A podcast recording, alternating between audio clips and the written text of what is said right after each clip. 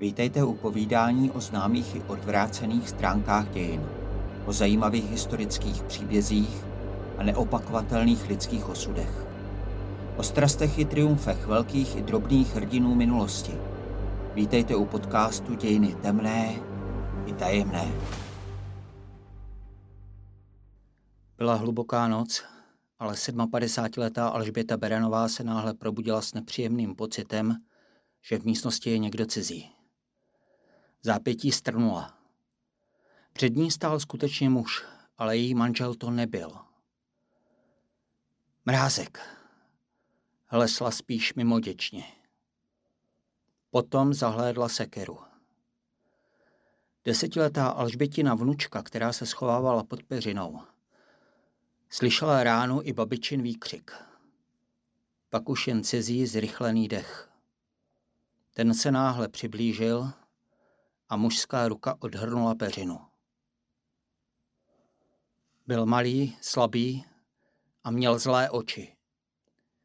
Vypověděla později policistům desetiletá Jarmilka, která spala s babičkou na manželských postelích a stala se svědkem i živoucí obětí řádění sériového vraha, který má dodnes na svědomí nejvíc obětí v poválečné historii Československa. Václav Mrázek se narodil 22. října 1925 v chudé rodině ve Svinařově, zhruba 10 kilometrů od Kladna jako jedno z 12 dětí. Žádnou velkou perspektivu před sebou neměl. Celá rodina žila ve vyřazeném železničním vagónu a on sám byl schopen vychodit jen pět tříd základní školy. Od 15 let se živil jako pomocný dělník na stavbách a poté v uhelných dolech. Postavou byl opravdu malý a slabý, na ženy působil plaše, seznamovat se příliš neuměl. Rád je ale pozoroval při svých cestách na kole a později si tak začal vyhledávat i své oběti. Protože na milostné ani přátelské vztahy moc nebyl, hledal si vzrušení a seberealizaci jinde. Na jedné straně to byl docela svědomitý, až trochu úporný pracant, díky čemuž se dokázal stát na jednom pracovišti ve válcovnách trup v Chomutově předákem. Na druhé straně mu ale vzrušení přinášely i drobné krádeže. Především však četba sadisticky zaměřené pornografické literatury, která se v jeho mysli pojila se vzpomínkami na těsně poválečné období, kdy se nechal jako 20-letý nebo 21-letý naverbovat do strážního oddílu. Tento oddíl doprovázel transporty s poválečnou humanitární pomocí UNRA do Rumunska a Bulharska. Jeho strážní se však příliš humánně nechovali. Podle Mrázkovy pozdější výpovědi souložili členové oddílu často s prostitutkami a zvykli si hrozit jim občas i pistolí. Mrázek toto chování ochotně napodobil – podle svých slov byl schopný souložit i se čtyřmi mladými dívkami za noc. A taky se mu dostala do ruky pornografie, kterou měli vojáci vždycky dost. Například jsem četl o šlechtičně, která se pohlavně ukájela pohledem na lokaje, kteří ve dvou přední souložili se služebnou. Lokajové tuto služebnou pak přivázali k patníku a pouštěli na ní osla. Tuto služebnou dále nahou štvali pomocí psů po lese, až ji psi roztrhali. Takovou četbu jsem později vyhledával i v Čechách a silně mě to pohlavně zrušovalo. Představoval jsem si, že jsem například na místě muže, který vykonává na ženě nějaké násilí. Třeba byčíkem, aby se mu podvolila. Vypovídal později Mrázek. Mezi jeho fantazie patřil i pohlavní styk s nehybnou ženou, nejlépe smrtvolou. Podle některých pramenů se proto pokoušel i o zaměstnání v Márnici. Tento plán mu ale nevyšel. Později si tedy začal kýžené objekty opatřovat sám. V roce 1949 se ocitl za krádeže poprvé ve vězení. Odseděl si půl druhého roku. Poté se nechal zaměstnat v již zmíněných chomutovských válcovnách, kde se vypracoval a jak se zprvu zdálo, tak také usadil a sklidnil. Bylo to bohužel pouze zdání. Už v srpnu roku 1951, půl roku po propuštění z vězení, spáchal svou první vraždu. Jeho obětí se stala teprve 15-letá Hana Chloubová, kterou napadl u obce Drahonice, kde pásla krávu. Dívku omráčil prudkou ranou silným klackem do hlavy, na Češi pohlavně zneužil. Když se začala probírat k vědomí, domlátili dalšími ranami a tělo odvlekl o kus dál. K večeru je pak našel její otec. Kousek od mrtvé Hanky ležela její knížka, kterou si těsně před smrtí četla, a její stránky byly potřístěné dívčí krví. Za zmínku stojí, že policie si tento zločin s ostatními mrázkovými vraždami dlouho nespojovala a vyšetřovala ho samostatně. Přitom k dalšímu vraždění opravdu brzy znovu došlo. Tentokrát však už nebyl vražednou zbraní klacek, protože pachatel zjistil, že ho ještě více zrušuje něco jiného. Prostě to byla myšlenka dostat ženu výstřelem. Uvedl vrah o šest let později do policejního protokolu. Sehnat si střelnou zbraň krátce po válce nebyl zase tak velký problém. Mrázek si opatřil pistoli Walter ráže 7,65 a už 16. září 1951 vraždil znovu. Zbraň obrátil proti 32-leté Bronislavě Pajůrkové, kterou potkal u silnice mezi Jirkovem a Kijicemi poblíž Chomutova. Střelba do ženy mě ještě víc pohlavně vzrušovala a právě tak její zhroucení a pád, vypověděl později Mrázek. Pajurkovou zasáhl několikrát, pak ji otáhl ze silnice, svlékl, nahou dovlékl k potoku a mrtvou zneužil. A znovu se trochu poučil o tom, co by měl na svém systému změnit. Rány z pistole se rozléhaly až příliš hlasitě, takže začal přemýšlet, jak by při dalším činu nenadělal tolik hluku. Dne 7. října se vydal na lov znovu. Tentokrát však byl místo Valtra ozbrojen jenom nožem. Poblíž Kamencového jezera u Chomutova napadl 28-letou Anu Šestákovou, kterou chtěl bodnout do krku. Trefil se však dívce do čelisti a nůž sklouzl po kosti. Šestáková začala utíkat a u nejbližšího domu hlasitě vykřikla, což útočníka, jenž až do té chvíle pronásledoval, zahnalo na útěk. O měsíc později se ke stejnému činu odhodlal znovu. Dne 16. listopadu napadl krátce před půlnocí na silnici mezi Chomutovem a Spořicemi Ernu Mainlovou, kterou 18krát bodl do hrudníku a do břicha.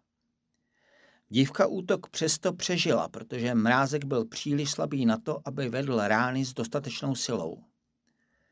Kriminalisty to později vedlo k dočasné vyšetřovací verzi, že tento pokus o vraždu spáchala žena. Po dvou neúspěších při práci s nožem si dal sériový zabiják na nějaký čas pokoj. Po celou zimu i jaro o něm nebylo slyšet. Možná ho předchozí neúspěšné pokusy dočasně odstrašily. Možná zde se hrálo roli to, že v zimním oblečení ženy tolik nepodněcovaly jeho chorobnou fantazii. V červnu roku 1952 však začal řádit na novo. Jeho první obětí se měla stát 22-letá Elena Mermanová, kterou potkal 1. června kolem půlnoci při bezcílné projížďce na kole mezi osadou Seník a vesnicí Přečáply. Pro vraha to byla ideální příležitost. Byla noc, měl pistoli, dostal se až do těsné blízkosti ženy a široko daleko se neobjevoval žádný svědek. A přece mu to nevyšlo. Mladé ženě v první chvíli vůbec nedošlo, o co vlastně jde. Cyklista, který kolem ní projížděl, se k ní otočil a zblízka na ní dvakrát vystřelil. Žádnou bolest však necítila. Teprve později zjistila, že první projektil jí prostřelil límec a jen těsně minul krk. A druhý prostřelil plášť, ale rovněž ji nezranil. Pořád jsem si myslel, že si dělá hloupou legraci s poplašňákem. Co blbneš, povídám mu. A on po mně střelil po třetí. Ale zase mi přálo štěstí. Rána nevyšla, něco se mu stalo s pistolí. Tak mi řekl skoro vlídně, tak upaluj ty krávo. A zmizel. Vypověděla později Mermanová. Byla také první, kdo poskytl policii podrobnější mrázkův popis. Malý, chudoučký, celý v černém. Nic na něm nebylo světlého. Jenže mrázek ještě tu noc střílel znovu. Když mladá žena ráno objevila průstřely na oblečení, vrátila se na místo podivného nočního setkání. A na kraji pole objevila mrtvé tělo 16-leté Marie Dvořáčkové. I na tu mrázek narazil při své noční projížďce na kole. Vystřelil a tentokrát už neúspěšný nebyl, protože dívce prostřelil hlavu. Poté ji odvlekl ze silnice a mrtvou opět pohlavně zneužil. Mermanová ohlásila hrůzný nález na policii a ta začala po vrahovi pátrat. Nebyla však příliš úspěšná. Možná se na tom podepsali čistky 50. let, v jejíž důsledku většinu zkušených prvorepublikových kriminalistů vystřídali dělnické kádry. Možná také fakt, že Mrázek měnil svůj modus operandi. V každém případě si policie nedokázala jeho dosavadní činy propojit a dočasně podezírala dokonce Mermanovou. Skutečný pachatel tak měl zatím čas chystat se k dalším zločinům. Svou v pořadí čtvrtou vraždu spáchal 14. července 1954, když u lesních jezírek kousek od Černic zastřelil 16-letou Jiřinu Helmichovou. Opět kolem ní projel na kole a když viděl, že je sama, zastavil a zavolal na ní. Jakmile se k němu obrátila, střelil ji z bezprostřední blízkosti do obličeje a mrtvou opět pohlavně zneužil. Poslední vraždu pistolí pak provedl 9. srpna 1955 opět u Kamencového jezera, kde už jednou zkoušel štěstí. Tentokrát narazil na mladý milenecký pár, 19-letou Libuši Duvkovou a 26-letého Karla Trlifaje. Nejdřív zabil třemi ranami muže, který byl pro něho nebezpečnější, poté jednou ranou dozad střelil i dívku. Na mrtvé podle svého zvyku na místě opět vykonal soulož. Kriminalisté prověřovali všechny osoby s pohlavní nebo duševní úchylkou, všechny odsouzené násilníky, i všechny lidi, které podezírali z nelegálního držení zbraní. Zaměřovali se i na mrázkův popis, stále však k němu neměli žádnou stopu. Ten zatím neustával ve svém řádění. Jeho další obětí se měla stát už zmíněná Alžběta Beranová. Místem zločinu byl mrázkův rodný Svinařov. Vrah v té době pracoval na Kladensku v důlním průmyslu, kam se přemístil z Chomutovska. Beranové muž byl horník a jako štajgr mrázkův nadřízený.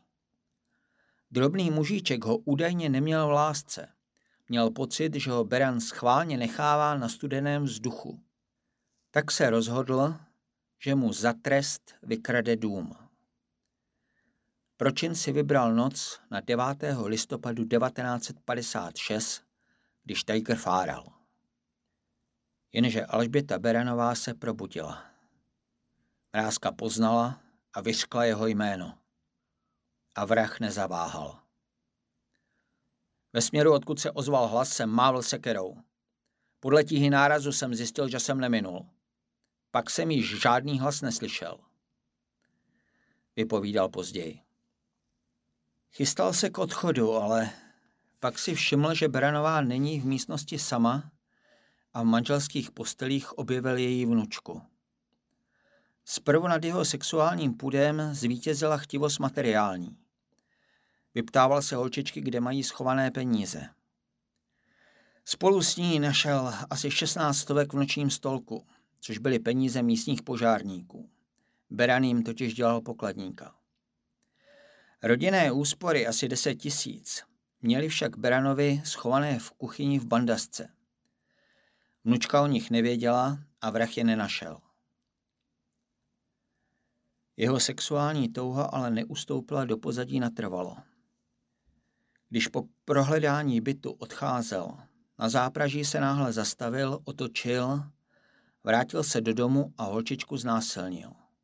Teprve poté zmizel. Kromě peněz si odnesl i takzvaný strojek na vlasy, jak to označoval.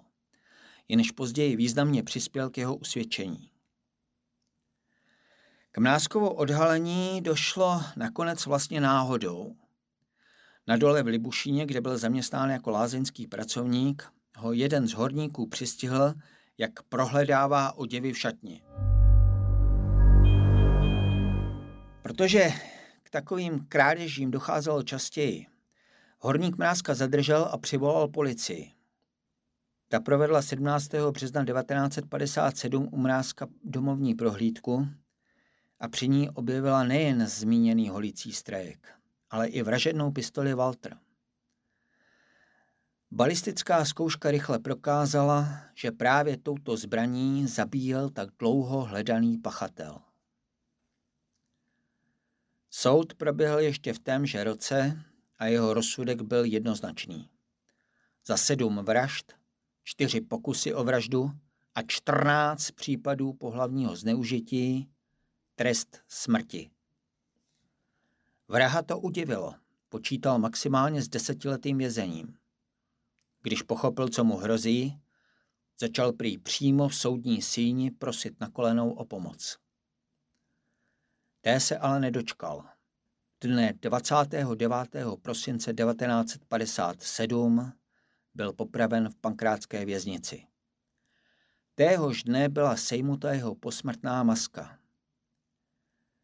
Ta je dnes k vidění v expozici Pražského muzea policie a dodnes vyvolává strach. Prahova tvář působí krutě i po smrti. U dalšího dílu podcastu Dějiny temné i tajemné se těší naslyšenou Jaroslav Krutka.